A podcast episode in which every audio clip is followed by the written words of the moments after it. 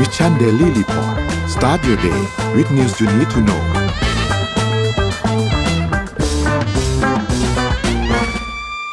สวัสดีค่ะ ยินดีต้อนรับทุกท่านเข้าสู่รายการ Mission Daily Report ประจำวันที่ 4 กันยายน พุทธศักราช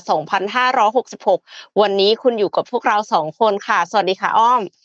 สวัสดีค่ะพี่เอ็มแล้วก็สวัสดีท่านผู้ชมทุกท่านด้วยนะคะ เพราะว่าวันนี้เป็นวันจันทร์สัปดาห์แรกต้นเดือน จะมาดูกัน เดตกันบ้างนั่นเอง ค่ะ ไปเริ่มกันที่ตัวเลขเช่นเคยค่ะราคาดัชนีตลาดหลักทรัพย์ประจำวันที่ 3 กันยายนนะคะ เซ็ตปิดที่ 1,561.51 จุดค่ะ ติดลบ 0.28%ค่ะ ราคาหุ้นต่างประเทศกันบ้างนะคะ Dow Jones Industrial Average เนี่ยบวก 0.33% NASDAQ Composite Index ลบ 0.02% NYSE บวก 0.57% FTSE 100 บวก 0.34%ฮั่งเส็งลบ 0.55%ค่ะราคาน้ำมันดิบโลกกันบ้างนะคะ WTI ปิดที่ 85.55 US ดอลลาร์ต่อบาร์เรล บวก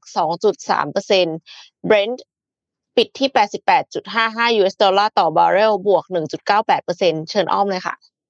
ค่ะ ราคาทองคำนะคะลบ 0.01%อยู่ที่ราคา 1,940.06 นะคะ แล้วก็ราคาคริปโตเคอเรนซีค่ะ ถือว่า สีแดงลงมานิดหน่อยนะคะบิตคอยค่ะ ลบ 0.23%อยู่ที่ราคา 25,886.91 อีทีเรียมลบ 0.44%อยู่ที่ราคา 1,632.85 Binance Coin ค่ะ ลบ 0.45%อยู่ที่ราคา 213.94 Solana 1.19 ลบ 1.19%นะคะอยู่ที่ราคา 19.36 และ Bitcup Coin ค่ะ ลบ 2.17%อยู่ที่ราคา 1.14 นั่นเองค่ะ ค่ะพาไปดูที่ Morning Talk กันสักนิดนึงนะคะ ก่อนที่เราจะเข้าข่าว อยากจะชวนคุยกันค่ะว่าทำไมเวลาเศร้า เราต้องอยากไปทะเล ไม่แน่ใจว่าเพื่อนๆเวลาเศร้า อยากไปทะเลกันไหมคะ หรือว่าอยากไปภูเขา หรือว่าอยากไปไหนคอมเมนต์มาบอกกันหน่อยนะคะ ใช่เราเพลงเกาะสวอ้รอรมค์คือไปทะเลละหนึ่งนะคะ นานมากเลยเกาะนึกถึงเพลงเกาะสวรรค์หาดสวรรค์นะคะอะเดี๋ยวเรามาข่าวแรกของเรานะคะ อ้อมอยากจะพาไป อันนี้เป็นข่าวดี อยากเริ่มต้นที่ข่าวดีก่อนละกันเนอะเป็นข่าวสำหรับสายกินปิ้งย่างอ่าอืมบ้านเรากับต่างประเทศเนี่ย ใครจะกินปิ้งย่างได้เก่งกว่ากัน ในขณะที่อ่าบ้านกินกินปิ้งย่างเก่งจนไปถึงสามารถที่จะสร้างเกมจำลองปิ้งย่างเลยค่ะ แล้วใครเป็นคนทำ เป็นฝีมือของคนไทยนะคะ เกมนี้นะคะมีชื่อว่ายากินิกุยากินิกุเนี่ย simulator นะคะ เป็นการเป็นเกมจำลองปิ้งย่างเนื้อโดยฝีมือคนไทยนะคะ แล้วก็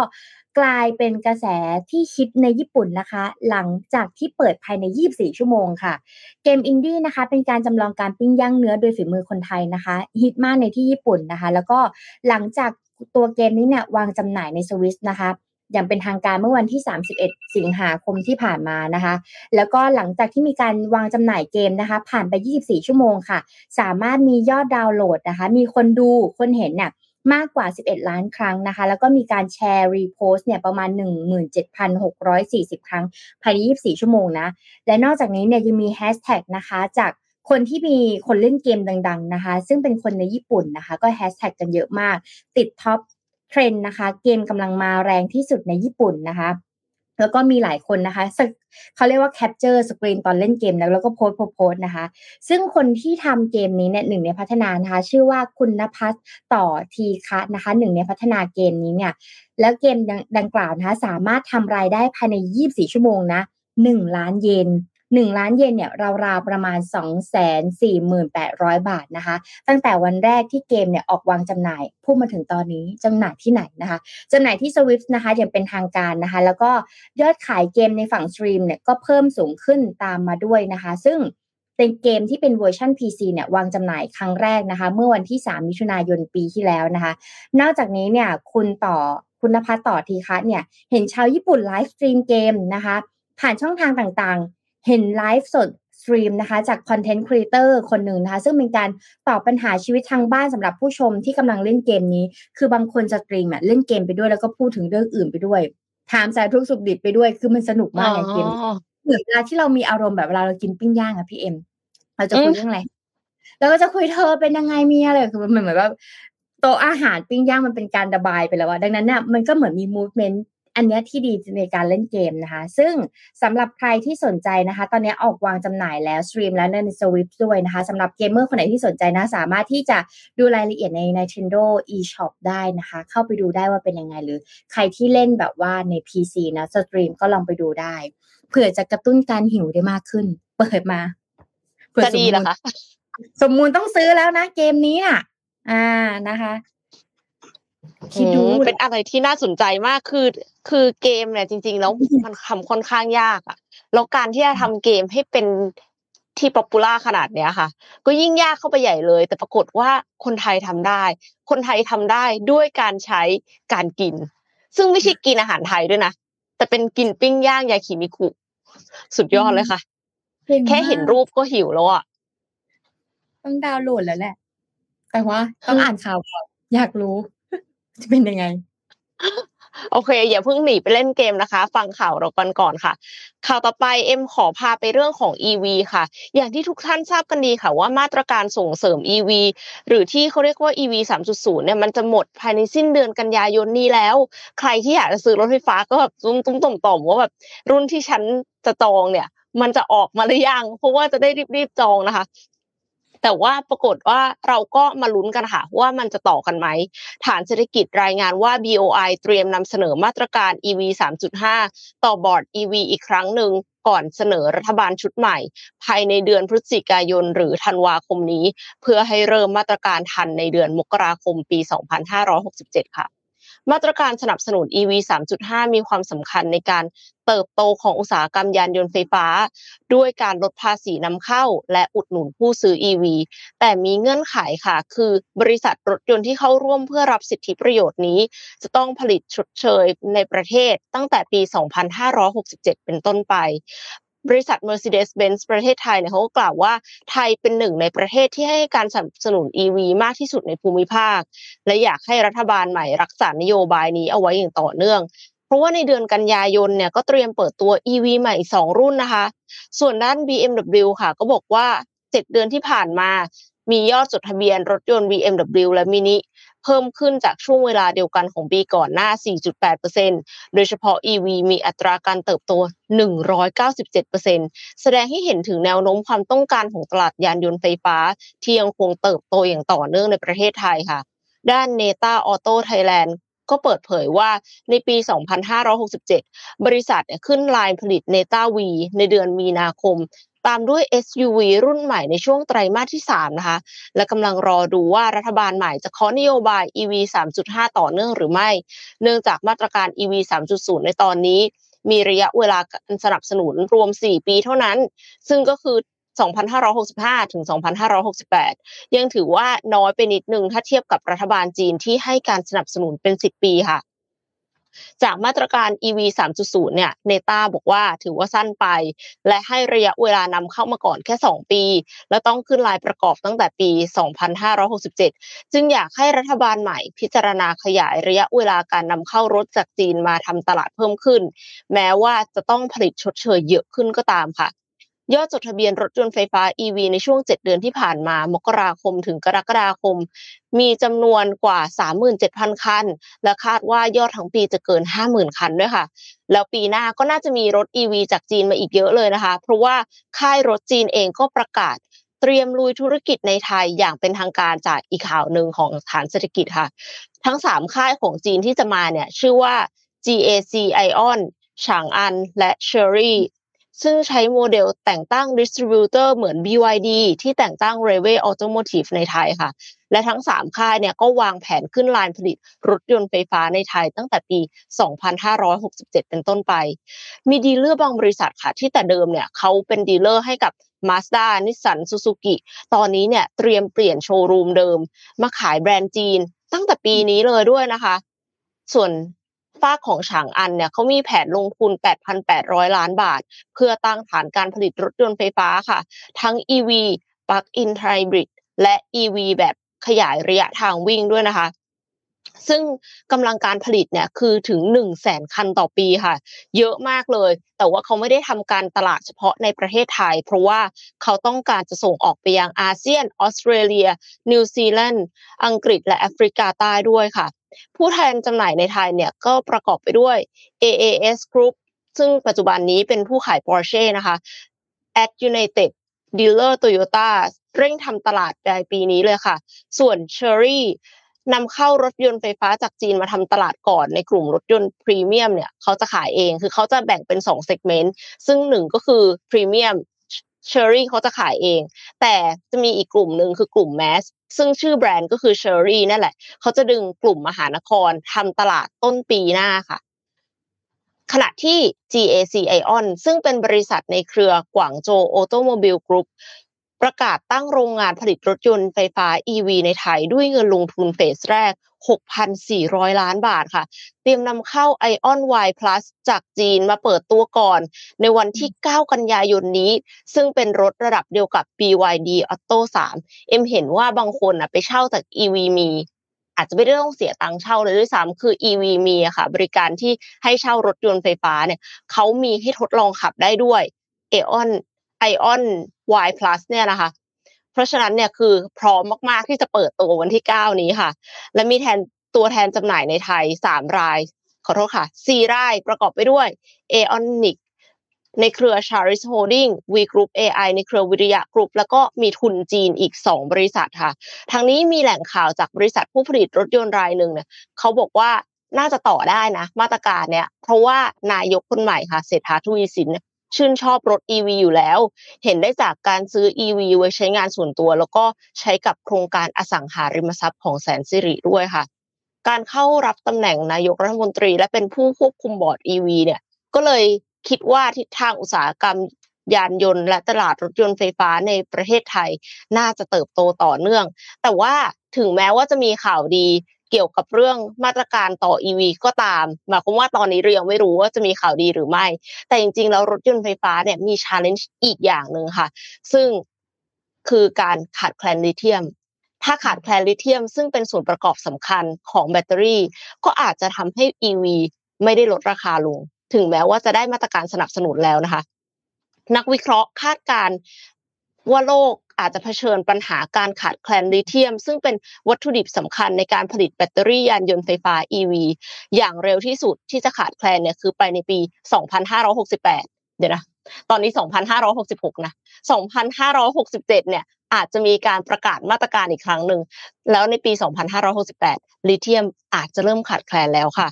CNBC ค่ะสื่อใหญ่ของสหรัฐเนี่ยเขาเปิดเผยรายงานที่จัดทำโดยบริษัทวิจัย BMI ซึ่งเป็นหน่วยงานของ Fitch Solution คาดการว่าอุปทานลิเธียมจะขาดดุลภายในปี 2568 หรืออีกเพียง 2 ปีข้างหน้า โดยการขาดดุลจะเริ่มจากอุปสงค์อุปสงค์ลิเธียมของจีนก็คือดีมานลิเธียมของจีนเนี่ยจะสูงกว่าอุปทานหรือ supply ค่ะ ทั้งนี้มีตัวเลขประมาณการว่าความต้องการใช้ลิเธียมในอุตสาหกรรม EV ของจีน จะเพิ่มขึ้นในอัตราเฉลี่ยกว่า 20%ในระยะเวลา 10 ปีข้างหน้า แล้วก็อุปทานของลิเธียมเนี่ยจะเพิ่มขึ้นเพียง 6%คือ demand เพิ่ม 20 แต่ supply เพิ่มเพียง 6%เท่านั้น ซึ่งก็ไม่สามารถตอบสนองต่ออุปสงค์ที่คาดการณ์ไว้ได้ค่ะ จีนเนี่ยเป็นผู้ผลิตลิเธียมรายใหญ่อันดับ 3 ของโลก ซึ่งลิเธียมเป็นองค์ประกอบสำคัญของแบตเตอรี่รถยนต์ไฟฟ้า EV รายงานของ BMI ระบุว่าโลกผลิตลิเธียมได้ 540,000 ตันในปี 2564 และในการประชุมเศรษฐกิจโลก World Economic Forum คาดการว่าอุปสงค์ลิเธียมทั่วโลกจะสูงในระดับมากกว่า 3 ล้านตันภายในปี 2573 เอาจริง ๆ คือเทสลาเนี่ย เขาบอกว่าแค่เขาคนเดียวอะก็สามล้านตันแล้วค่ะ ขณะเดียวกันการคาดการณ์จาก S&P Global Commodity Insights ระบุว่ายอดขายรถยนต์ EV มีแนวโน้มแต่13.8 ล้านคันในปี 2566 และหลังจากนั้นก็จะพุ่งขึ้นเป็น 30 ล้านคันภายในปี 2573 ค่ะ ดังนั้นเนี่ยก็น่ากังวลค่ะว่าภายในสิ้นปี 2568 จะขาดแคลนลิเธียมลิเธียมคาร์บอเนต ซึ่งทาง Deutsche Bank เนี่ยเขาประเมินไว้ว่าจะขาดแคลนประมาณ 40,000 ถึง 60,000 ตันในปี 2568 นะ แต่ว่าถ้าเป็นสิ้นปี 2573อะค่ะ จะขาดแคลนถึง 768,000 ตัน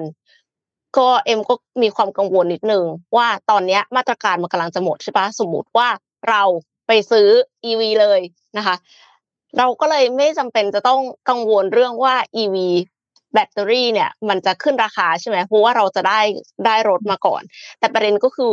ตอนที่เราต้องเปลี่ยนแบตล่ะ เพราะว่าแบตมันมีอายุการใช้งานอยู่ แบตมันจะเสื่อมใช่ไหมคะก็ไม่รู้เหมือนกันว่าถึงตอนนั้นอะราคาจะเป็นยังไง แน่นอนค่ะว่ามันมีการรีไซเคิลแบตเตอรี่ซึ่งจะทำให้นำลิเธียมมาใช้ได้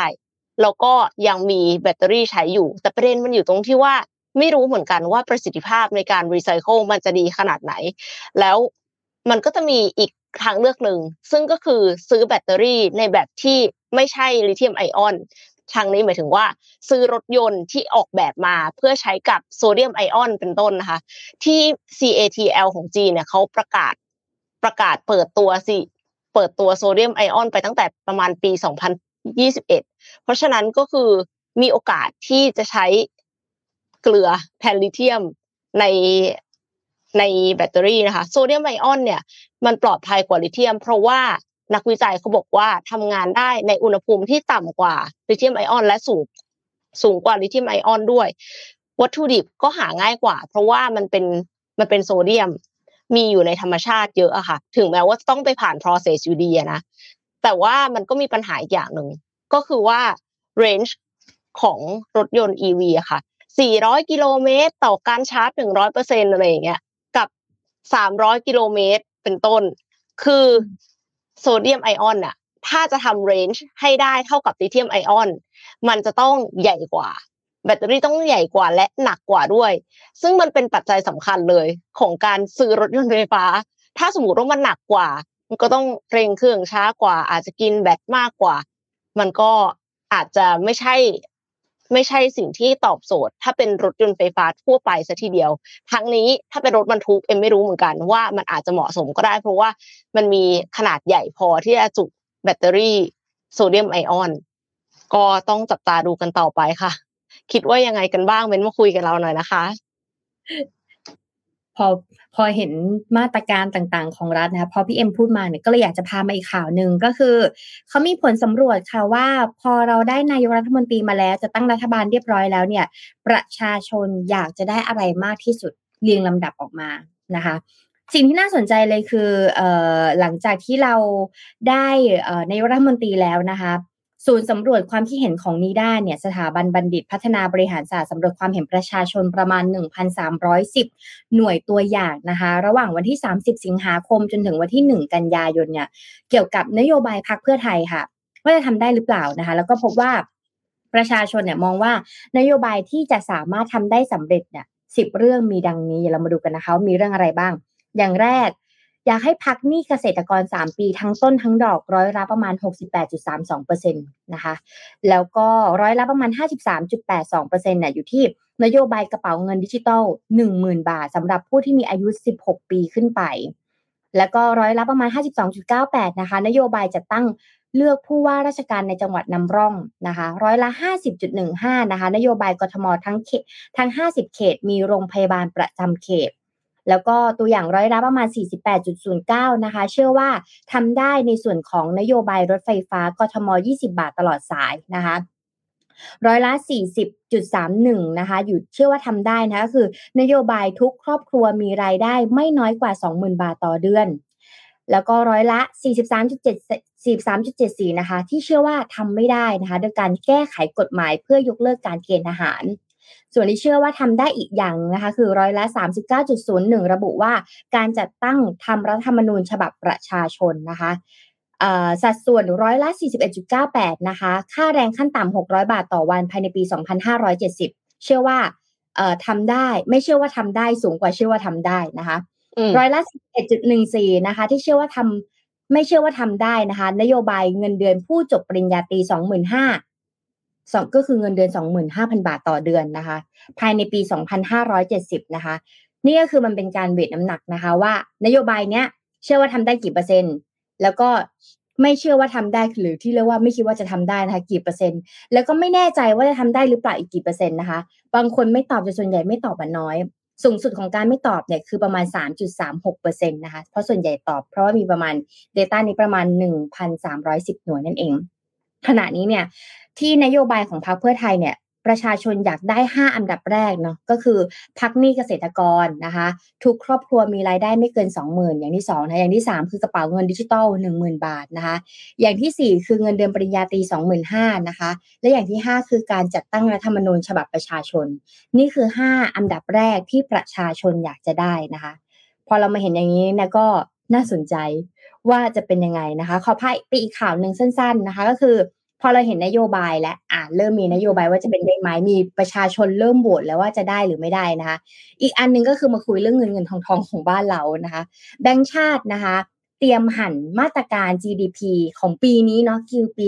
2516 เนี่ย หลังส่งออกยังไม่ฟื้นนะคะ เพราะว่าสภาวะเศรษฐกิจของไทยในช่วงครึ่งหลังเนาะ ปีนี้เนี่ยยังคงต้องจับตาอย่างใกล้ชิดเลยนะคะเพราะว่าถึงแม้ประเทศไทยจะได้รับรัฐบาลใหม่มาแล้ว แต่ว่าปัจจัยทางเศรษฐกิจภายนอกเนี่ย มันก็ยังคงรุมเร้าอยู่ค่ะ เพราะว่าล่าสุดเมื่อวันที่ 31 สิงหาคมนะคะ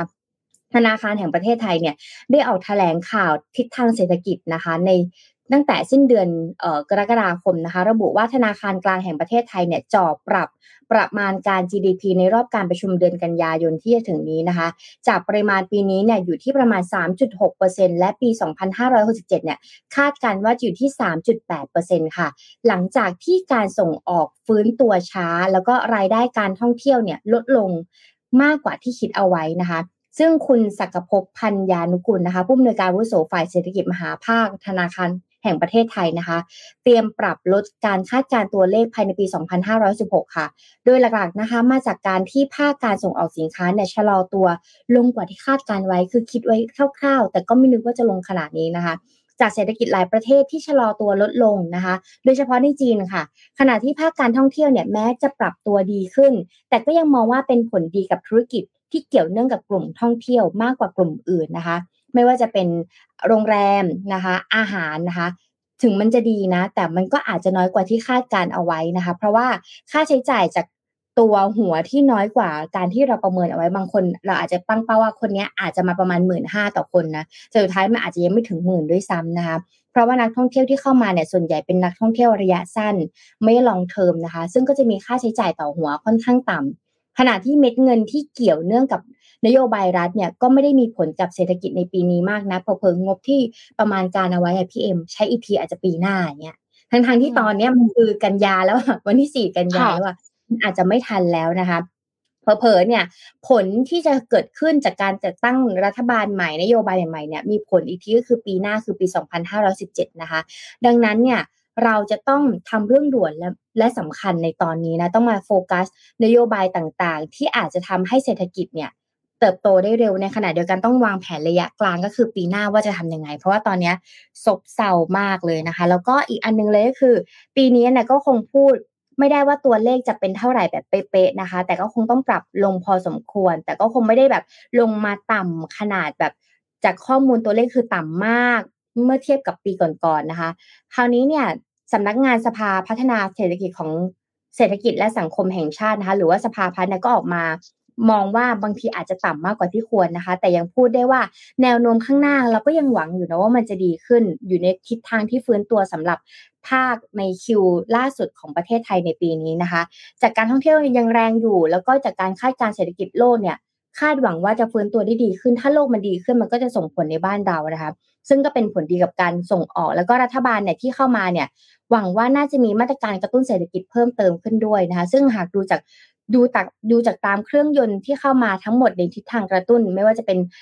การเดินทางเครื่องบินขนส่งสาธารณะต่างๆเนี่ยก็คิดว่าน่าจะเติบโตขึ้นด้วยนะคะ และนอกจากนี้เนี่ยก็มองว่าแนวโน้มภาคการส่งออกฟื้นตัวช้ากว่าที่คาดไว้ ช่วงประมาณไตรมาสที่3นะคะของปีนี้เนี่ยก็ไม่เห็นการฟื้นตัว แต่เริ่มเห็นการฟื้นตัวได้ดีในช่วงไตรมาสที่4นะคะ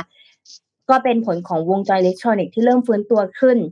แต่ก็ยังมีความเสี่ยงของเศรษฐกิจจีน ซึ่งคาดการว่า จะทยอยฟื้นตัวอย่างชัดเจนในในครึ่งหลังของปีหน้านะคะเดี๋ยวเราจะมาดูว่าเป็นยังไง เพราะว่าอย่างล่าสุดประเทศไทยนะตอนนี้กำลังจะลดให้คนจีนไม่ต้องทำวีซ่าแล้ว สามารถเข้ามาได้เลย มันก็อาจจะเป็นการแข่งขันแล้วก็บวกกับการเติบโตในรูปแบบหนึ่งของบ้านเราด้วยเหมือนกันอืม ค่ะในในอ้อมก็เกริ่นมาแล้วนะคะ ก็ขอพาไปดูรายละเอียดกันสักนิดนึงเกี่ยวกับเรื่องฟรีวีซ่าจีนค่ะฟรีวีซ่าจีนนักท่องเที่ยวจีนเข้าไทยโดยไม่ต้องขอวีซ่าเริ่ม 1 ตุลาคมนี้ค่ะ จากนโยบายกระตุ้นการท่องเที่ยวของรัฐบาลชุดใหม่ โดยเฉพาะในเรื่องของมาตรการฟรีวีซ่าสำหรับนักท่องเที่ยวจีนที่เดินทางเข้าไทย ซึ่งผู้ประกอบการก็งงๆว่าคำว่าฟรีวีซ่าจีนเนี่ยหมายถึงอะไรนะคะ ก่อนหน้านี้ก็ก็งงว่าตกลงหมายถึงว่าขอวีซ่าโดยที่ไม่ต้องเสียค่าธรรมเนียม หรือว่าไม่ต้องขอวีซ่าเลย ซึ่งล่าสุดเนี่ย นายกเศรษฐาทวีสินก็ออกมา confirm แล้วค่ะว่าฟรีวีซ่าจีนที่จะผลักดันคือนักท่องเที่ยวจีนเนี่ยไม่ต้องขอวีซ่าเลยนะคะ เมื่อเดินทางเข้าไทย เพราะฉะนั้นก็เลยไม่ต้องเสียค่าธรรมเนียมในการขอวีซ่า และมั่นใจว่าทุกภาคส่วนเข้าใจว่าเรายกเว้นการขอวีซ่าซึ่งน่าจะเป็นการชั่วคราวในช่วง high season โดยท่านนายกรัฐมนตรีเนี่ยก็ได้หารือกับกระทรวงการต่างประเทศ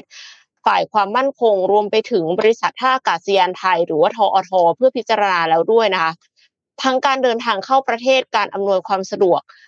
รวมไปถึงรถโดยสารสาธารณะที่จะเข้าไปรับผู้โดยสารในสนามบินด้วยค่ะ มีการพูดคุยกันและเห็นชอบในหลักการ รวมถึงได้พูดคุยกับรัฐมนตรีว่าที่รัฐมนตรีว่าการกระทรวงมหาดไทย ซึ่งก็เห็นด้วยและพร้อมผลักดันให้เกิดขึ้นได้ คาดว่าจะเริ่มต้นมาตรการนี้ได้ภายใน 1 ตุลาคม เป็นมาตรการกระตุ้นเศรษฐกิจผ่านทางการท่องเที่ยวในช่วงต้นไตรมาสที่ 4 ของปีนี้ ขณะเดียวกันเนี่ย ก็มีคนที่มีความกังวลค่ะ เพราะว่าปัจจุบันคนจีนมาอยู่ในไทยเนี่ยเยอะมากที่ห้วยขวางเนี่ยจะเป็นมณฑลไข้กัวแล้วนะคะ แล้วก็กลัวว่าถ้าฟรีวีซ่าในแบบที่ไม่ต้องขอวีซ่าเลย มันจะไม่มีการคัดกรองนักท่องเที่ยวหรือเปล่า มันจะทำให้เราเจอทัวร์ศูนย์เหรียญอีกรอบไหมกลายเป็นว่าเขามาเที่ยวในเมืองไทย แต่ว่าเงินไม่รั่วไหลออกนอกประเทศจีนเลย คือไปเที่ยวที่ไหนก็ตามอะกลายเป็น เครือข่ายธุรกิจจีนหมดเลยอะค่ะเผลอๆไม่เสียธรรมเนียม ไม่เสียค่าธรรมเนียม ไม่เสียภาษีอีกด้วย กลายเป็นเงินเนี่ยไม่เข้าประเทศ แต่ว่าเขาได้มาเที่ยวเมืองไทย ก็เลยไม่แน่ใจเหมือนกันว่าตกลงการฟรีวีซ่าในแบบที่ไม่ต้องขอวีซ่าเนี่ย จะทำให้ได้นักท่องเที่ยวที่คุณภาพต่ำเพิ่มขึ้นหรือเปล่า มีความเห็นกันยังไงบ้างคะคิดว่าควรจะ ให้ฟรีวีซ่าในแบบที่ไม่ต้องขอวีซ่าเลยแบบนี้หรือเปล่ากับนักท่องเที่ยวจีน comment มาคุยกันหน่อยนะคะเอออันนี้น่าสนใจนะแบบว่า ไม่ต้องขออีกแล้ว มาได้เลย welcome welcome to Thailand มันจะเป็นยังไง ตอนคือที่ผ่านมาคิดว่าแบบระบบการขอวีซ่ามันมันเคร่งเนาะนี่ขนาดเคร่งเลยนะที่มาเปิดธุรกิจบ้านเราขนาดนี้ถ้าไม่เคร่งจะขนาดไหนอะเดี๋ยวเราก็มาดูกันนะคะ อยากพาไปแวะไปที่สิงคโปร์สักนิดหนึ่งนะคะ เพราะว่าล่าสุดค่ะ บ้านใกล้เรือนเคียงของเรานะคะ สิงคโปร์เนี่ยก็สามารถที่จะทำระบบ AI อ่านใจคนได้แล้วนะเออ เป็นสิ่งที่อ้อมอยากรู้มากว่าทำยังไง เกิดอะไรขึ้นทำยังไงถึงทำได้นะคะเอ่อองค์กรนี้เนี่ยชื่อว่า My หรือว่า My Mindy w มี Mindy w i s หรือว่าบางบางคนอาจจะอ่านว่า Mind Vis นะคะ สามารถพัฒนาให้ร่วมเข้ากับชุดหูฟัง เพื่อความเป็นจริงและเสมือนจริงได้นะคะ โดยมีความคิดที่ว่าผู้ใช้เนี่ยสามารถควบคุมสมองของเราโดยที่เราไม่ต้องทำอะไร สั่งหลับตาสั่งจิต แล้วมันก็สามารถทำงานในสิ่งที่เราต้องการได้นะคะ แล้วก็สามารถจะจำลองสถานการณ์เหล่านี้ในโลกเมตาเวิร์สได้นะเรื่องจริงเรื่องเมตาเวิร์สเราไม่ได้คุยกันมานานแล้วอันนี้เนี่ยนักวิจัยของสิงคโปร์นะคะ เขาได้พัฒนาตัวระบบ AI เพื่อถอดรหัส รูปแบบคลื่นสมองต่างๆนะสแกนไปเรื่อยๆนะคะ แล้วก็สร้างภาพสิ่งที่กำหนดว่าบุคคลนี้เนี่ยกำลังดูอะไรอยู่และมีพฤติกรรมยังไง สมมุติเวลาที่เรามองแอปเปิลอ่าเรามองหมูปิ้งเพราะสมมุติอย่างนี้ สมมุติเรามองหมูปิ้งปฏิกิริยาต่างๆ ของเรา มันจะมีภาพหมูปิ้งปุ๊บขึ้นมา แล้วมันก็จะสแกนปุ๊บน้ำลายแล้วก็จะไหล ปฏิกิริยาต่างๆนี้มันจะทำให้ร่างกายของเราเกิดการเคลื่อนไหวเขาเลยก็สแกนสแกนสแกนภาพซ้ำไปเรื่อยอย่างเงี้ยค่ะ จนเขาสแกนภาพ ทุกอย่างทุกสิ่งของนะคะโดยการที่เขาเนี่ยเลือกคนมาทั้งหมด 58 คนสัมผัสทั้งภาพสัตว์ อาหาร อาคาร และกิจกรรมต่างๆ ของมนุษย์ที่แตกต่างกัน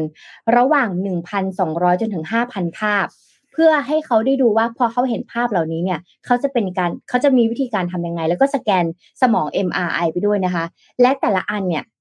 จะใช้เวลาในการสแกนเนี่ยประมาณ 9 วินาที เหมือนมองภาพหมูปิ้งเนี่ยมองไปอย่างนั้นนับไปเลยแปะ9วินาทีนะคะ ว่าเราจะมีวิธีการยังไง ซึ่ง AI อ่านใจนี้เนี่ย จากนั้นเนี่ยจะจับคู่การสแกนสมองกับรูปภาพ เพื่อสร้างแบบจำลอง AI ส่วนบุคคลค่ะสำหรับผู้เข้าร่วมแต่ละคน และโมเดลเหล่านี้แหละจะช่วยให้คอมพิวเตอร์เนี่ยสามารถที่จะอ่านความคิดและการสร้างภาพที่เรากำลังดูอยู่ขึ้นมาได้คราวนี้วิธีการทำงานของมันเป็นยังไงนะคะเขาเนี่ยสามารถที่จะเข้าใจการทำงานสมองเนี่ยของของเราเนี่ยได้เหมือนกับ Chat GPT พี่เอ็ม มันไม่ใช่แค่บอกว่าภาพเนี้ยคือแอปเปิลภาพเนี้ยคือหมูปิ้งภาพเนี้ยคือข้าวเหนียว แต่พอเขาอ่านไปปุ๊บเนี่ยเขาสามารถที่จะพิมพ์เป็นข้อความยาวๆออกมาได้เหมือน Chat GPT สามารถเข้าใจภาษาธรรมชาติของมนุษย์ และจากนั้นเนี่ยมันจะแปลการทำงานของสมองของเราเนี่ยที่เป็นอย่างเงี้ย เป็น stable diffusion ก็คือเป็น AI แบบ open source คือดึง open source ออกมา และสามารถสร้างภาพเป็นข้อความได้นะคะดังนั้นเนี่ยพอภาพเป็นข้อความปุ๊บมันจะเร็วเพราะมันขึ้นคลาวมันก็จะเร็วมากนะคะพอมันเข้าใจได้แล้วเนี่ยมันก็จะสามารถที่จะเขาเรียกว่า recognize แปลงออกมา และสามารถทำงานตามที่เราต้องการได้นี่คือการแปลงแล้วนะคราวนี้นักทดลองนะคะหลินลิหลิวหลินนะคะ เป็นหนึ่งในผู้เข้าร่วมที่กำลังทึ่งกับ รหัสการถอดสมองก็คือคุณผู้ชายใส่เสื้อสีน้ำตาลท่านนี้ฝั่งซ้ายนะคะเขาได้บอกว่าการถอดรหัสสมองเนี่ยเป็นการใช้สัญญาณสมองเพื่อสร้างรังสีตามธรรมชาติ เป็นงานที่น่าสนใจและน่าตื่นเต้นมาก เขาก็เลยรู้สึกว่ายังสนใจมากๆเกี่ยวกับสมองว่าสมองเวลาสมองเราทำงานทำงานยังไง เวลาจำจำยังไง เวลาแยกออกมาชิ้นส่วนต่างๆ เป็นยังไง แล้วพอเอาไปทำให้คอมพิวเตอร์เนี่ยคิดแทนเราจะมีวิธีการทำงานยังไงนะคะ ทีมวิจัยเขาก็เลยกล่าวว่าเทคโนโลยีนี้เนี่ยสามารถนำไปช่วยเหลือใครได้บ้างช่วยเหลือคนที่ เป็นคนไข้ในอนาคตผู้ป่วยติดเตียงก็สามารถใช้ได้นะคะสำหรับคนไข้ที่ไม่สามารถจะเคลื่อนไหวได้เนี่ยบางทีเนี่ยเราอาจจะเอาหุ่นยนต์ให้เขาควบคุมแขนได้และบางทีติดเตียงมากๆเนี่ยเราก็ต้องใช้สมองของเราในการสั่งการหุ่นยนต์ ไม่ต้องไปคีย์คอมพิวเตอร์อีกทีหนึ่งดังนั้นเนี่ยคิดปุ๊บว่าจะให้แขนเคลื่อนแขนหุ่นยนต์ของเราก็จะสามารถเคลื่อนไหวได้นะ หรือสามารถสื่อสารกับคนอื่น โดยใช้ความคิดแทน อ่านความคิดแทนเป็นภาพขึ้นมานะคะคำพูดเหล่านั้นเนี่ยจะสามารถที่จะทำให้เราไม่ต้องพูดไม่ต้องออกแรงพูด แต่แค่คิดปุ๊บภาพมันก็โผล่ขึ้นมาข้อความมันก็โผล่ขึ้นมานะคะและสิ่งที่มันท้าทายเราพูดถึงข้อดีแล้วเนาะเราพูดมาถึงข้อเสียงกันมากดีกว่า สิ่งที่มันจะเสี่ยงเลยคืออย่างไรก็ตามเนาะถึงแม้เราบอกว่าระบบข้อมูลเหล่านี้มันดีการอ่านใจคนมันดี แต่มันก็ต้องใช้เวลาหลายปีที่เราจะสามารถเอามาใช้ในสาธารณะ ที่เราทุกคนจะสามารถใช้ได้ นี่ขนาดเราแบบว่า ขนาดเราเป็นคนที่คิดก่อนพูดอะบางคนยังยังทำแบบไม่คิดอะเข้าใจปะและลองจินตนาการดู ถ้าเราไม่ต้องพูดออกมา แต่ทุกคนในหัวมีจอแสดงผลขึ้นมาว่า ฉันกำลังคิดอะไรอยู่มันจะเป็นยังไง อันนี้ก็คืออันตรายมาก ความเสี่ยงอันนึงเลยคือ นอกจากมีความเสี่ยงชุดข้อมูลในการเรียนรู้แล้วเนี่ย มันยังมีความเสี่ยงในเรื่องของอาจจะได้รับการแบ่งปันโดยที่ไม่ได้รับความยินยอมหรือเรื่องของ PDPA นั่นเองนะคะ ซึ่งนักวิจัยเนี่ยก็ยังรับยอมรับว่าเรื่องนี้เป็นความเสี่ยงแล้วก็ว่าในเรื่องของกฎหมายว่าเรื่องของ AI ตอนนี้มันยังไม่ได้ชัดเจนมากว่าทำอะไรไปหรือว่าอ้อมกำลังอ่านข่าวอยู่แล้วอ้อมกำลังอารมณ์เสียอ่ามีคนคอมเมนต์มาแล้วฉันรู้สึกอารมณ์เสียภาพมันเด้งขึ้นมาว่าฉันโมโหอย่างเงี้ยก็เสี่ยงมากเนี่ยดังนั้นเนี่ย จุดนี้เป็นจุดที่เขากำลังพัฒนาต่อไป แต่สิ่งที่มันพูดคือมันดีไหมมันดี แต่ก็ต้องดูว่าเป็นยังไง เพราะในช่วงสองสามปีที่ผ่านมา AI มันมาแรง แต่ว่ากฎหมายยังไม่ควบไม่ไม่ทั่วถึง ก็ก็ต้องติดตามกันต่อไปว่าจะเป็นยังไงนะคะเออ แต่จริงๆมันมีวิดีโอค่ะมีวิดีโออะไรถ้าสำหรับใครที่สนใจเดี๋ยวอ้อมจะส่งวิดีโอลองไปดูว่าเขามีวิธีการทำงานยังไงนะคะ ในคอมเมนต์ลองเอาไปดูได้นะคะประมาณนี้ประมาณนี้ คือรู้สึกว่าเมื่อก่อนเนี้ยเวลาที่เราคิดว่าเรากลัวว่าจะโดนแฮ็กข้อมูลอะไรอะเราก็จะไม่พิมพ์ลงไปใช่ป่ะอย่างมากเราก็จะจดลงไปในกระดาษใช่ไหมคะหรือไม่ก็คือจำไว้ในหัวเลยค่ะ มีหลายหลายธุรกิจแบบ family business ที่เขามี trade secret อะสูตรลับซอสอะไรอย่างเงี้ย ก็จะจำไว้ในหัวของตัวเองกับลูกหลานแค่ไม่กี่คน ไม่ให้แม้กระทั่งลูกจ้างเนี่ยเข้ามาเคยทำเข้ามาดูในครัวเลย เพราะว่าจะได้รักษาความลับไว้ได้ แต่ถ้ามีเครื่องอันเนี้ยเขามาอ่านสมองเราได้อะทีเนี้ยเขาก็เอา trade secret ออกมาจากสมองเราได้สิถูกต้องหรือเปล่าสมมติอ้อมคุยกับพี่เอ็มอย่างเงี้ย อ่าอ้อมจะอ่านพี่เอ็มได้ปะหน้าตาอย่างเงี้ยโกหกสมมติถามเรื่องนี้เออ ฉันรู้นะว่าเธอโกหกเพราะเครื่องสแกนของฉันมันบอกว่าหน้าตาเธอองศาเธอคิ้วขมวดหน้าตาลอยๆตามองไปทางซ้ายทางขวาเธอไม่ได้จริงใจเธอกำลังใช้อะไรเงี้ยมันสามารถที่จะแบบพิจิตรแบบได้ อันตรายเหมือนกันนะกลายเป็นแฮกได้ทุกอย่างเลยอะคือไม่เหลือความลับในโลกใบนี้แล้วอะซึ่งแอบกลัวเหมือนกัน อะ ไป ข้อดีของ AI แล้วนะคะ มาที่ข้อเสียของ AI บ้างค่ะ ก่อนหน้านี้มันก็มีอิชูเยอะมากเลยเกี่ยวกับวงการฮอลลีวูดค่ะ ที่ได้รับผลกระทบอย่างหนักเลย เพราะว่านักแสดงเนี่ยเห็นว่าเอา AI มาใช้แทนตัวเองเยอะเหมือนกัน คือโดยเฉพาะนักแสดงตัวประกอบนะแล้วเขาก็เลยมีการประท้วง มีการสไตร์ของนักแสดงและนักเขียนนะคะ ก็ยังคงสไตร์กันอยู่นะคะสำนักงานสถิติแรงงานของสหรัฐเนี่ยเปิดเผยในวันศุกร์ที่หนึ่ง กันยายนที่ผ่านมาว่า วงการภาพยนตร์โทรทัศน์และธุรกิจเพลง ปลดพนักงานรวมกัน 17,000ตำแหน่งในเดือนสิงหาคม ซึ่งเป็นผลจากกิจกรรมสไตร์หยุดงาน มันมันมันใช่มันเป็นข้ออ้างหรือเปล่า หรือว่า มันเป็นเหตุผลกันจริง ๆ อย่างไรก็ตามการปลดพนักงานส่วนทางกับที่กระทรวงแรงงานสหรัฐเปิดเผยในวันศุกร์ว่า มีการจ้างงานในสหรัฐเพิ่มขึ้น 187,000ตำแหน่ง ในเดือนสิงหาคม ซึ่งเป็นผลจากการขยายตัวของธุรกิจเฮลท์แคร์นันทนาการและการก่อสร้างค่ะโดยตัวเลขจ้างงานเนี้ยสูงกว่าระดับที่คาดการถึง 170,000 ตำแหน่ง หมายถึงว่าคาดการไว้1 7 0 0 0 0ตำแหน่ง แต่ว่าจ้างงานเพิ่ม187,000ตำแหน่งค่ะ การตกงานที่เกิดขึ้นในอุตสาหกรรมภาพยนตร์และการบันทึกเสียงตอกย้ำถึงผลกระทบ จากการนัดหยุดงานของสมาคมนักเขียนแห่งอเมริกาและการประท้วงแซกอัฟราซึ่งเกิดขึ้นในเดือนพฤษภาคมและกลางเดือนกรกฎาคมนะคะ โดยช่วงหลายเดือนนับตั้งแต่นั้นเป็นต้นมาเนี่ย ภาพยนตร์และรายการแสดงหลายเรื่องได้หยุดการผลิตหรือว่าปิดกล้องก่อนกำหนดสำนักข่าวรอยเตอร์รายงานว่าการนัดหยุดงานครั้งใหญ่ของวงการฮอลลีวูดยังส่งผลกระทบอย่างกว้างขวาง ต่อภาคส่วนอื่นๆด้วย เช่น ด้านการบริการและสังหาริมทรัพย์ ส่งผลให้เศรษฐกิจโดยรวมของรัฐแคลิฟอร์เนียเสียหายประมาณ 3,000 ดอลลาร์แล้วค่ะ จนถึงขณะนี้ โดยบรรดานักเขียนและนักแสดงของวงการฮอลลีวูดกำลังเจรจากับสตูดิโอต่างๆ เพื่อให้ได้รับค่าตอบแทนที่ดีขึ้นเนื่องจากการสตรีมมิ่งแล้วก็ปัญญาประดิษฐ์ AI เนี่ยส่งผลต่อค่าตอบแทนของพวกเขาค่ะ ซึ่งจริง ๆ แล้วเนี่ยพอพูดถึงว่า AI มันเข้ามามีบทบาทเนี่ยมันแทนนักแสดงตัวประกอบ แล้วมันก็แทนนักพากเสียงที่เขาไม่ได้มีชื่อเสียงอะไม่ได้ดังอะจะบอกว่ามันไม่ได้แค่สองวงการนี้เนาะหลายคนก็เห็นแล้วว่ามีอาชีพอื่น ๆ ที่ถูกแทนที่ด้วย AI นะคะ ล่าสุดค่ะ เกาหลีใต้เนี่ย พัฒนา Pibot หุ่นยนต์นักบิน คล้ายมนุษย์ตัวแรกของโลก คือปกติแล้วเครื่องบินนะคะมันก็มีสิ่งที่แบบเกือบจะ autopilot อยู่แล้วอะแต่ว่ามันก็จะมีบางจุดที่นักบินต้อง control อย่างเช่นตอน take off ตอน landing หรือว่าถ้ามีวิกฤตอะไรใช่ไหมคะแล้วก็ถ้าอยากจะใช้เครื่องบินแบบที่มันautopilot เลยจริงๆอะก็ต้องปรับเปลี่ยนเครื่องยนต์ ก็ต้องทำเครื่องบินใหม่ขึ้นมาเลย แต่ว่าปัจจุบันนี้ล่าสุด ของเกาหลีใต้ ด้วยความที่พัฒนาหุ่นยนต์ Pibot ซึ่งมีลักษณะเป็น humanoid คล้ายมนุษย์เนี่ยทำให้สามารถเอามา adapt ใช้งานกับเครื่องบินปัจจุบันที่มนุษย์เป็นคนควบคุมได้แล้วค่ะวงการบินก็ยังต้องสั่นสะเทือนนะคะ เมื่อทีมนักวิจัยจากสถาบันขั้นสูง วิทยาศาสตร์และเทคโนโลยีของเกาหลีใต้ KAIST ได้พัฒนาไพบอทหุ่นยนต์ฮิวแมนนอยลักษณะเป็นนักบินตัวแรกของโลก ที่นอกจากจะสามารถควบคุมเครื่องบินในห้องนักบินได้ไม่แพ้มนุษย์ ยังสามารถจดจำแผนการแผนภูมิการบิน และกระบวนการรับมือเหตุฉุกเฉินได้ด้วย AI อีกด้วยค่ะ ที่ผ่านมามีการพัฒนาเทคโนโลยีหุ่นยนต์ด้านการบินมาบ้างแล้ว ตั้งแต่ระบบลูกเรือในห้องนักบินอัตโนมัติ Air Crew Labor in Cockpit Automation System ขององค์กรนะคะนวัตกรรมเทคโนโลยีป้องกันประเทศแห่งอนาคตของสหรัฐหรือ DARPA ในปี 2016 ไปจนถึง Robo Pilot ซึ่งก็คือหุ่นยนต์นักบินของห้องปฏิบัติการวิจัยกองทัพอากาศของสหรัฐเช่นกัน เคยทดลองบินไป 2 ชั่วโมงในปี 2019 ความแตกต่างระหว่างหุ่นยนต์นักบินตัวก่อนหน้ากับตัวล่าสุด คือการที่ไพบอทของเกาหลีเนี่ยเป็นหุ่นยนต์ที่ออกแบบมาเพื่อใช้เทคโนโลยี AI ในการขับเครื่องบิน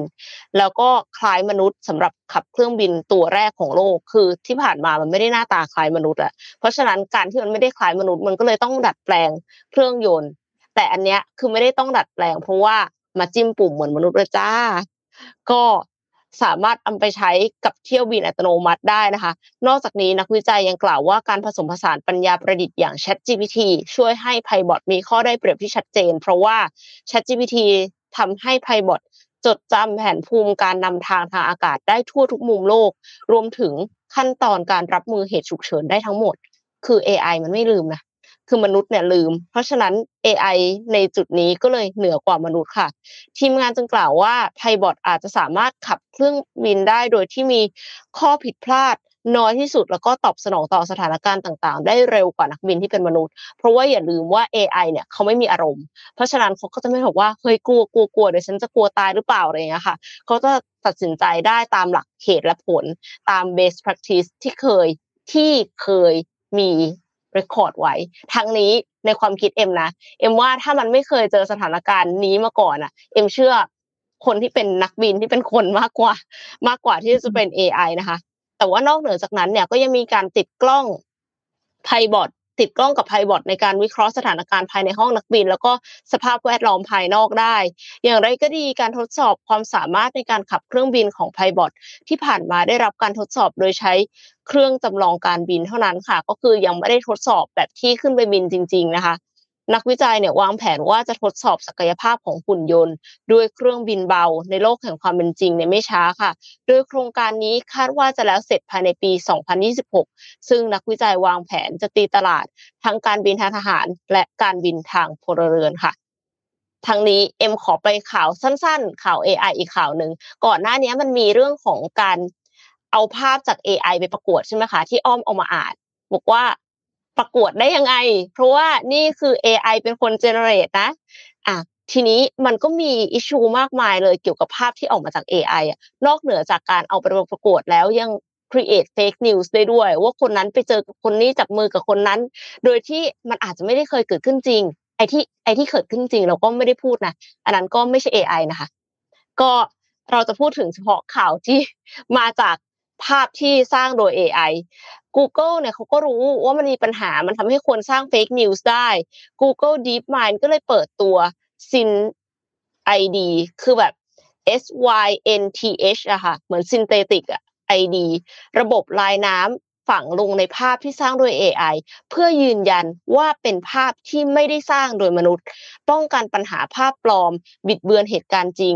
สามารถตรวจสอบย้อนกลับได้ค่ะ Google เนี่ยเขาประกาศฟีเจอร์นี้ในงาน Google I/O 2023 และออกผลงานจริงมาแล้วนะคะ Since ID พัฒนาโดยทีม DeepMind ร่วมกับ Google Research Since ID เนี่ยเป็นการฝังลายน้ำที่สายตามนุษย์แยกไม่ออกคือเอ็มอะเห็นภาพละแบบที่เขา ฝังลายน้ำไปแล้วกับแบบที่ไม่ฝังอะเขาแบ่งครึ่งครึ่งของภาพใหญ่ภาพเดียวอะค่ะ ซึ่งเอ็มแยกไม่ออกค่ะ แต่ว่ามันทำลายได้ยากคือเราอะมองไม่ออกแต่คอมพิวเตอร์มองออกค่ะ การใส่ฟิลเตอร์แบบดัดแปลงง่าย ๆ เช่น เปลี่ยนสี เปลี่ยนระดับการบีบอัดไฟล์ภาพ หรือ crop ภาพให้เล็กลง ไม่สามารถกำจัด SynthID ได้ เพราะฉะนั้นเนี่ย คุณอย่าคิดว่าคุณเจนภาพด้วย AI เสร็จแล้วก็ไปยืดภาพหดภาพสักหน่อยนึงครอบภาพนิดนึง แล้วมันจะหายไปทำเป็นว่าคุณเองเป็นคนสร้างภาพนี้ขึ้นมาได้นะคะ แต่ว่ามันมีประเด็นอยู่ตรงที่ การดัดแปลงภาพอย่างมาก Google เนี่ยเขาใช้คำว่า extreme image manipulation ยังสามารถทำลาย Synth ID นี้ได้ค่ะ ซึ่งแต่ในกรณีนั้นนะ ในส่วนตัวของเอ็มเอ็มคิดว่าถ้าเขาดัดแปลง แล้วมันเปลี่ยนไปเยอะมากจากภาพของ AI อะ เอ็มก็ถือว่าภาพของ AI เป็นวัตถุดิบหนึ่งในการสร้างสรรค์ผลงานของเขาทำให้เขาก็อาจจะมีลิขสิทธิ์ มีสิทธิ์ในภาพนั้นหรือเปล่า เพราะว่าเขาดัดแปลงไปเยอะมากแล้วอะไรอย่างเงี้ยค่ะ อันนี้ก็แล้วแต่ความเห็นของแต่ละคนนะ คอมเมนต์มาคุยกันได้นะคะ ซึ่งเบื้องหลังของ Synth ID เนี่ยเขาสร้างด้วยเทคนิค Deep Learning ทั้งการใส่ลายน้ำและการตรวจสอบลายน้ำค่ะ เพื่อหาวิธีที่ดีที่สุดในการใส่ลายน้ำแบบที่สายตามนุษย์เนี่ยมองไม่เห็น ตรวจสอบไม่ได้ แต่เครื่องมือของ Google ยังตรวจสอบได้อยู่ค่ะ เบื้องต้น Synth ID เนี่ยจะถูกใช้กับ Imagine ซึ่งเป็นบริการสร้างภาพด้วย AI ของ Google Cloud ในวงจำกัดก่อน ก็คือทดลองก่อนนะคะ แล้วจะค่อยๆ ขยายไปยังบริการอื่นในเครือ Google ต่อไปค่ะ เออ นี่แหละมันมาแล้วนี่ไง คือจริงๆ มันเป็นธุรกิจที่ดีนะในสมมติว่าเราแบบชักสร้าง AI ขึ้นมาเก็บเงิน subscription ใช่ไหมอ่าไปหกเก้าเก้าสมมติว่า ChatGPT เก็บ ChatGPT โฟนเก็บเดือนละหกร้อยเก้าสิบเก้าบาทใช่ไหมแล้วก็จะออกอีกตัวหนึ่งขึ้นมา เพื่อเก็บตรวจสอบลายน้ำแล้วก็เก็บตังค์ต่อเป็นการสุดยอดธุรกิจทั้งสร้างเหมือนคนที่สมัยก่อนที่เราจะแบบซื้อโปรแกรมไวรัสอะไวล้างเครื่องใช่ปะก่อนที่จะมีรุ่น Mac หรืออะไรอะ สิ่งที่สิ่งที่คนจะขายตัวโปรแกรมล้างไวรัสเนี่ยคือเขาก็สร้างไวรัสขึ้นมาเองเนี่ยแหละค่ะแล้วเขาก็จะทำตัวล้างไวรัสขึ้นมาอีกทีหนึ่งสำหรับใครที่เรียนพวก Machine Learning กับ AI เนี่ยโฟล์ของการใช้ Fundamental ของมันเลยคือ เอาภาพออกมาเป็นเลขรหัส แล้วก็ซ้อนฉาบเข้าไปใส่สีเข้าไปฉาบเข้าไปใช่ไหมครับพอเรามีความรู้เรื่องตัวเนี้ย เราก็สามารถสร้างตัวดีเทคพวกนี้ได้ไงเผลอๆนะ ในอนาคตอ้อมก็จะมองว่า ตัวที่แบบตรวจสอบภาพ ตรวจสอบเสียงว่าใช้ AI หรือเปล่าในการแข่งขันประกวดอะไรเงี้ย มันจะเริ่มเยอะขึ้น แล้วคนทำก็คือทำ AI ได้แหละมันรู้รู้ไงว่ามันจะมีวิธีการดีเทคยังไงอะไรเงี้ยพอมาพูดมาถึงตรงนี้แล้วนะคะ ก็จะมีพอพาไปข่าว up skill หน่อยละกัน เพราะว่าอันนี้มันเป็นสิ่งสำคัญนะคะ จน IBM เนาะเขาได้บอกมาว่า AI มันเร็วมากเลยอะสมัยก่อนอะอาชีพที่มีความต้องการนอกจากแพทย์เนาะ แล้วก็เราก็จะมีอาชีพโปรแกรมเมอร์ใช่ไหมคะซึ่ง IBM ก็มาในสายของคอมพิวเตอร์ใช่ไหมคะเขาเลยมองว่าเฮ้ยอันนึงที่สำคัญมากๆ คือ AI แล้วอะคือมัน beyond มันคือเหนือกว่าการเขียนโปรแกรม แล้วมันก็ง่ายกว่าการเขียนโปรแกรม มันเหมือนแบบมันคลุมการเขียนโปรแกรมขยายไปอีกทีหนึ่งนะคะเขาได้ทำงานวิจัยนะคะ แล้วก็ได้คาดการณ์ว่าพนักงาน 40%ค่ะทั่วโลกเนี่ยควรจะต้องได้รับการฝึกอบรม การใช้ AI ทุกทางนะคะ ไม่ว่าก็จะเป็นการ prompt ใส่ข้อความลงไป การ gen ภาพ การใช้เสียงต่างๆ เนี่ย อย่างล่าสุดถ้าใครเข้าไปดู Facebook อ้อมอ้อมสามารถทำสไลด์อะแค่ไม่เกิน 5 วินาทีอะพิมพ์ไปว่าฉันอยากทำสไลด์เรื่องนี้ มันทำสไลด์มาให้อ้อมเสร็จสรรพวางเลยเอาใส่ภาพเรียบร้อย สามารถส่ง present อันนั้นได้เลย แค่ห้าวินาทีนะคะ ทุกคนอันนั้นอันตรายมากนะดังนั้นเนี่ย ในอนาคตเนี่ยไม่ใช่แค่สายการเขียนโปรแกรมแล้วนะคะ แต่เรื่องของ AI เนี่ยมันจะมีผลมากๆ ในเรื่องของงานการตลาด การบริการลูกค้า การจัดซื้อ ความเสี่ยงและการปฏิบัติตามกฎรวมถึง financial ด้วย ถ้าคุณไม่มีความรู้เรื่องนี้เรื่องการเงินเนี่ย AI มันสามารถถ้าคุณไม่มีความรู้เรื่องการเงินเนาะ AI บอกอะไรมา ถ้าคุณทำตามอย่างนั้นะอาจจะถูกโกงและถูกหลอกได้นะคะดังนั้นเนี่ย IBM นะคะก็เลยเปิดตัวรายงานการวิจัยนะคะ ที่ครอบคลุมเจาะลึกถึงการเปลี่ยนแปลงของการแบ่งงาน ระหว่างมนุษย์แล้วก็ AI แล้วก็หุ่นยนต์ด้วยนะคะ การศึกษานี้เนี่ยมีชื่อว่าถ้าเป็นภาษาไทยนะคือการส่งการเสริมงานสำหรับโลกอนาคตด้วยการขับเคลื่อนด้วย AI นะคะนำเสนอการตรวจสอบเชิงปริมาณ และคุณภาพที่เกี่ยวกับ AI ต่อการจ้างงานนั่นเองนะคะผลกระทบถ้าพูดเป็นข้อๆเลยเนาะผลกระทบที่ยิ่งใหญ่ที่สุด ต่อพนักงานรุ่นใหม่ ที่จะต้องเรียนเรื่อง AI นะคะ ที่ต้องคอนเซิร์นเลยคืออย่างแรก ภายใน 3 ปีข้างหน้าค่ะ พนักงาน 40%ทั่วโลก ซึ่งแปลเป็นเรื่องของบุคคลประมาณ 1.4 พันล้านคน จากจำนวนพนักงานทั่วโลกนะคะ ประมาณ 3.14 3.4 พันล้านคนนะคะ จะต้องได้รับการฝึกอบรม AI สายบูรณาการ การพัฒนา skill นะคะ ไม่ว่าจะเป็นทุกรูปแบบการ prompt การใช้ Data การทำ Presentation การทำภาพการทำเสียง อันนี้ต้องรู้เป็น basic พื้นฐานนะคะ ข้อที่2เลยคือความพยายามในการฝึกอบรม AI ใหม่ ๆ นี้เนี่ย จะต้องออกแบบมาเพื่ออำนวยความสะดวกในการทำงาน เช่นสมมติว่า Mission to the Moon อ่า Mission to the Moon ก็จะแบบทำสายมีเดียสายคอนเทนต์สาย productivity ใช่ไหมคะ จะต้องเอา AI ตัวเนี้ย ออกมาเพื่อสำหรับพนักงานด้วย ไม่ใช่แค่นักศึกษาจบใหม่ แต่ต้องมี AI แต่เฉพาะในการ up skill ของอ้อมโค้ดคิสจะต้องเป็น AI สำหรับการฝึกสอนเด็กเขียนโค้ดแล้วก็เป็น AI เจนภาพขึ้นมาเนี่ยอันนี้ก็ต้องเสริมด้วยนะคะข้อที่ 3 คือการเสริมการเปลี่ยนแปลงการทำงานที่อาจจะต้องส่งผลกระทบ อ่านะคะ73%ของงานการตลาดจะต้องศึกษาเรื่อง AI ที่เหมาะกับตัวเองการขายรวมถึงเรื่องของ Data ด้วยนะการ prediction 77%บทบาทการบริการลูกค้า customer service นะคะจะใช้ AI ยังไงบ้าง แน่นอนขั้นต่ำมันก็ต้องมีเรื่องของ chatbot นะเนาะ97%เป็นตำแหน่งการจัดซื้ออ่าเราจะใช้ Data ต้องอ่าน Data ได้ทำความเข้าใจเรื่อง Data ได้จัดซื้อสินค้าและหาสินค้าที่เหมาะสมนะคะ แล้วก็ 93%ด้านความ เขาเรียกว่า Cyber Security หรือการปฏิบัติตามกฎรวมถึงเรื่องของการเงินด้วย ที่จะต้องเข้ามามีบทบาทนี้นะคะ สิ่งที่น่าสังเกตจากการค้นพบของรายงานเลยคือการเปลี่ยนแปลงการจัดลำดับความสำคัญของทักษะสำหรับคนทำงานยุคใหม่นะคะ เปลี่ยนจากแรงงานนะมาทำงานทางด้าน AI มากขึ้นนะคะ ซึ่งรายละเอียดของทักษะที่สำคัญเหล่านี้เนี่ยมีอยู่ในกราฟ แต่ว่าทีมงานไม่ได้เอาขึ้นมานะคะ ก็จะผู้สรุปเลยคือรายงานฉบับนี้เนี่ย เป็นหน้าที่และเครื่องเตือนใจค่ะ ที่จะต้องพัฒนาทักษะต่างๆนะคะซึ่งการศึกษาจะต้องให้ความสำคัญเหล่านี้มากๆ โดยเฉพาะการศึกษาทางด้าน STEM STEM เนี่ยมันมีอักษร S T E M เนาะก็คือ Science Technology Engineering แล้วก็ Math ใช่ไหมคะ อินเดียเนี่ยเขาเรียนเรื่องนี้มาไม่ต่ำกว่า 20 ปีแล้ว เขายังมีคณิตศาสตร์สำหรับอินเดีย แล้วเขาฝึกเรื่องเนี้ยสำหรับเด็กนะดังนั้นไม่แปลกใจที่ประเทศอินเดียมีโปรแกรมเมอร์ที่เยอะที่สุดในโลกค่ะนะคะ บางคนใครเคยจ้างงานที่ประเทศอินเดียเนี่ยก็จะรู้ว่าค่าจ้างเขาเนี่ยเดือนหนึ่งเนี่ยยังไม่เกินสองหมื่นด้วยซ้ำเพราะว่าโปรแกรมเมอร์เขาเยอะมาก และหลักสูตรออนไลน์ทั้ง Udemy หรือต่างๆ ที่ฟรีออนไลน์ใน YouTube เนี่ย คนที่สอนโปรแกรมเมอร์คือใครคือคนอิอินนเดีเดียยทั้งนั้นล้วนๆสนะคะอนเลขด้วย สอนเลขทุกอย่างนะคะมาจากประเทศอินเดียหมดเลยนะคะดังนั้นเนี่ยการศึกษา STEM มันมีผลในเรื่องของความสามารถทางด้านคอมพิวเตอร์ ทักษะการใช้ภาษาต่างๆ ในการเขียนโปรแกรมนะคะ และไอการเขียนโปรแกรมนี่แหละมันก็นำมาสู่เรื่องของ AI นะดังนั้นเนี่ยความคิดสร้างสรรค์นวัตกรรมต่างๆ ก็ต้องใส่เข้าไปด้วย เด็กรุ่นใหม่ คนทำงานรุ่นใหม่บางทีแบบเฮ้ยใช้ AI AI ไปเลย แต่ลืมเรื่องของความครีเอทีฟด้วยนะคะ กรอบงานทำงานเหล่านี้ค่ะ สรุปใจความสำคัญเลยคือผู้บริหาร ใครเป็นผู้บริหาร หรือว่า HR นะคะจะต้องมองดูเลยว่าธุรกิจเราใช้ AI ตัวไหนบ้าง พนักงานคนไหนต้องใช้ AI ตัวไหนบ้าง เราจะมีการวัดผลยังไงบ้าง งานของเราที่ให้อยู่มันจะเป็นแบบไหนนะคะ บทบาทการทำงานแบบเดิมมันจะเปลี่ยนไป โครงสร้างองค์งกรเพอเพออาจจะต้องมีตำแหน่งหนึ่งขึ้นมาไหมคะ CAI Chief AI โดยเฉพาะในการตรวจสอบงานในการ prediction นะคะ เพื่อทำงานร่วมกัน เพราะว่าพอเรามี AI เนี่ยมันจะประหยัดเงินมากขึ้น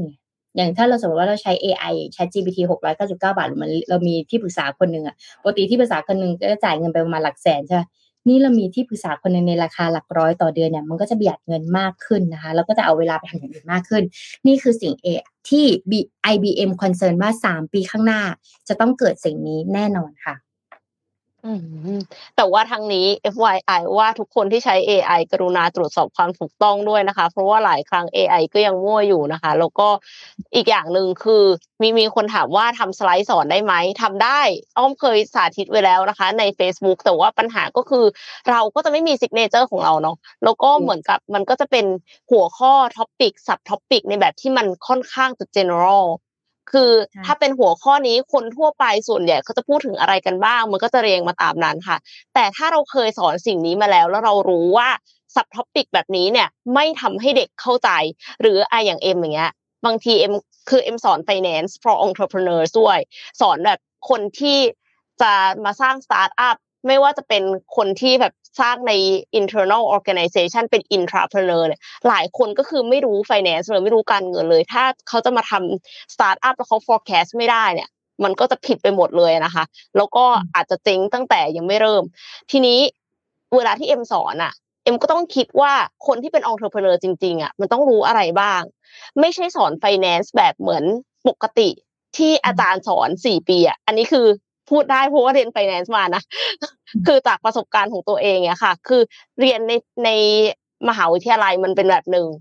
แล้วสอนเพื่อที่จะเอาไปใช้จริง มันเป็นอีกแบบหนึ่งซึ่งมันเป็นคนละแบบกัน แต่ถ้าเราใช้ AI คิด เอ็มก็ไม่แน่ใจเหมือนกัน ว่าออกมามันจะเป็นแบบไหน แล้วในที่สุด เอ็มก็คิดว่าเอ็มอยากเปลี่ยนอยู่ดี เพราะว่าจากประสบการณ์ที่เคยทดลองสอนมาแล้ว หัวข้อนี้มันต้องมีนะมันขาดไป หัวข้อนั้น มันมากเกินไปจริง ๆ มันลึกเกินองค์ประกอบอาจจะไม่จำเป็นต้องรู้ก็ได้เป็นต้นค่ะแล้วมันขึ้นอยู่กับ stage ของธุรกิจอีกเนาะคือถ้าสมมติว่าเป็น stage แรก ๆ เลยตั้งแต่ตั้งต้นเนี่ย แค่ให้ประมาณการกำไรขาดทุนได้อะ ก็โอเคละต่อมาค่ะอาจจะต้องดูการหมุนเงินสด ต่อมาอืมถึงจะต้องมาดูเรื่องการ raise fund แล้วการอืม raise fund มันมีกี่แบบ แล้วการ raise fund แบบนี้มันกระทบต่อโครงสร้างของ ของเงินทุนยังไง capital structure อะไรอะไรอย่างเงี้ยค่ะ คือมันขึ้นอยู่กับผู้เรียนซะเยอะ ซึ่งเอ็มคิดว่า AI อะไม่ได้รู้ดีเท่าคนที่สอนและมีประสบการณ์มาอืมดังนั้นก็อยากให้ใช้ AI ด้วยความระมัดระวัง ทางนี้ถ้าเทียบกันระหว่างพนักงานจูเนียร์เลย ที่ไม่เคยทำเรื่องนี้มาเลยกับ AI AI ฉลาดกว่าค่ะอืมแต่ระวังมันมั่วเท่านั้นเอง ทำสไลด์มาแล้วแบบอ้าวนี่ไม่ใช่ นี่ไม่ใช่ เอานี่ง่ายเกินไป เราจะรู้ว่ามันไม่ใช่ก็ต่อเมื่อเรารู้เรื่องเรื่องนั้นแล้วไงพอเราเห็นแบบอันเนี้ยมันไม่ใช่ทั้งนั้นนะเราต้องรู้เรื่องนั้นก่อนแล้วถึงจะเข้าใจได้แต่สำหรับจูเนียร์ก็ยังก็ยังเป็นที่พึ่งเขาอยู่ ยังพึ่งเขาได้ใช่อยู่นั่นอ่าค่ะสมมูลสมมูลเตือนมาค่ะ สมมูลบอกว่า Morning Talk ยังไม่ได้พูด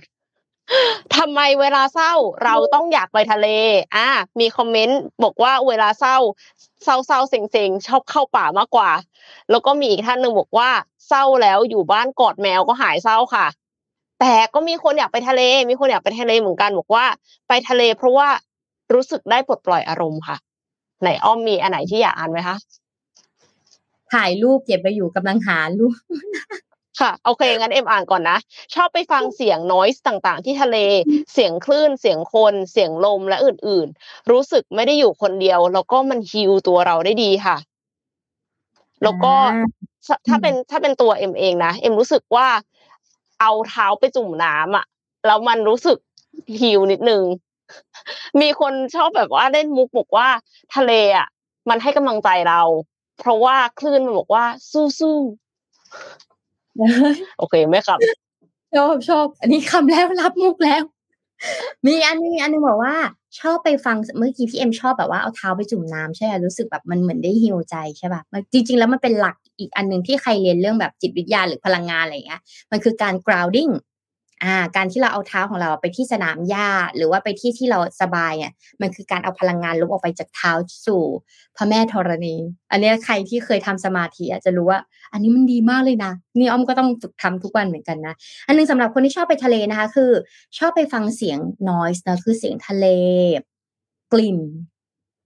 กลิ่นน้ำทะเล ฟังเสียงคลื่นนะคะ เสียง เสียงคนเสียงลมนะคะ และอื่นเนี่ยมันรู้สึกว่ามันไม่ได้อยู่คนเดียว แล้วมันก็เป็นอิสระอ่านะคะ แล้วก็มีบางคนรู้สึกว่าได้ปลดปล่อยอารมณ์ บางคนเนี่ยเวลาเขาบอกว่า เวลาเศร้าเราไปทะเล เพราะเขาหักหลังเรา เขาเอ่อภูเขามันหักหลังท้องเสียงกัน ขอบคุณมากพี่เอ็มที่ช่วยตอนแรกอ่านแล้วก็แบบ หรือเราจะรับมุกไม่ทันในเรื่องนี้ ไม่ไปไหนเลยค่ะ เอ่อถ้าเวลาเศร้าไม่ต้องไปทะเลก็ได้ค่ะไม่ไปไหนเลยค่ะเลียแผลหลบเศร้าในห้องค่ะแล้วก็กินอ่าบางที วิธีคลายเศร้าของเราก็คือการกินนั่นเองนะคะ การกินคือ top top top ของเมืองไทย เอออืมถึงขนาดว่าเกมเรื่องกินก็ยัง popular โดยนักพัฒนาของไทย อยากไปทะเลแต่สุดท้ายก็ได้เดินจงกรมใช่ริมหาด เออเดินจงกรมอยู่ริมหาดแล้วก็จะช่วยได้ คือทะเลตอนนี้ก็ต้องเลือกทะเลให้ดีด้วยนะอืมอย่างอย่างอ้อมอยู่พัทยาเนี่ยก็จะมีโซนส่วนตัวแต่ถ้าแบบโซนแบบทะเลที่แบบว่าข้างๆ จะมีแก๊งมีก๊วนมีก๊งก๊งสุราเนี่ย ก็อาจจะต้องแบบอืมให้มันปลอดภัยสักนิดนึงบางทีแบบ ถ้าอยากไปไป heal หรือไปเจอ community ดีๆ อาจจะต้องเลือกที่พักดีๆ สักนิดนึงจะช่วยได้นะคะ นั่งนั่งอยู่เผลอๆมีแบบมิจฉาชีพอะไรเงี้ยน่ากลัวนะเออ แต่ว่าน่าทุกจะคนประมาณนี้ทุกคนทุกคนเวลาเจอความเศร้าก็สามารถที่จะหาทางของตัวเองก็ได้ค่ะ ลองว่าดูทางของตัวเองว่าคลายความเศร้าเป็นยังไง การกิน การหลับ อ่า คลายเศร้าคือหลับปุ๊บตื่นมาจะได้มีแรง คลายเศร้าคือ ออกไปเจอธรรมชาติไปอยู่กับสัตว์เลี้ยงอะไรอย่างเงี้ย ก็จะช่วยได้นะคะ ดังนั้นเนี่ย ถ้าเราเศร้าแล้วเรา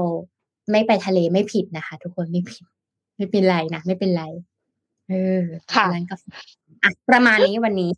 ประมาณนี้ค่ะ ส่งทุกคนไปทำงานค่ะ วันจันทร์รถติดต้องรีบออกนะคะสำหรับวันนี้ก็ต้องขอขอบคุณผู้สนับสนุนหลัก Mitsubishi Pajero Sport Elite Edition จุดสตาร์ทความแตกต่าง ขอบคุณ Shutterstock Number 24 ค่ะ ผู้ให้บริการ Shutterstock ประเทศไทยแต่เพียงผู้เดียวและขอขอบคุณผู้ฟังที่อยู่กับ Mission Daily Report ในทุกๆเช้าเราสัญญาว่าจะหาข่าวดีๆ มีสาระมาเสิร์ฟให้กับทุกๆ คนในทุกๆวันค่ะ แล้วพบกันใหม่พรุ่งนี้เวลา7โมงตรงที่นี่ที่เดิมค่ะสำหรับวันนี้เราต้องขอลาไปก่อนค่ะ สวัสดีค่ะ สวัสดีค่ะ Mission Daily Report start your day with news you need to know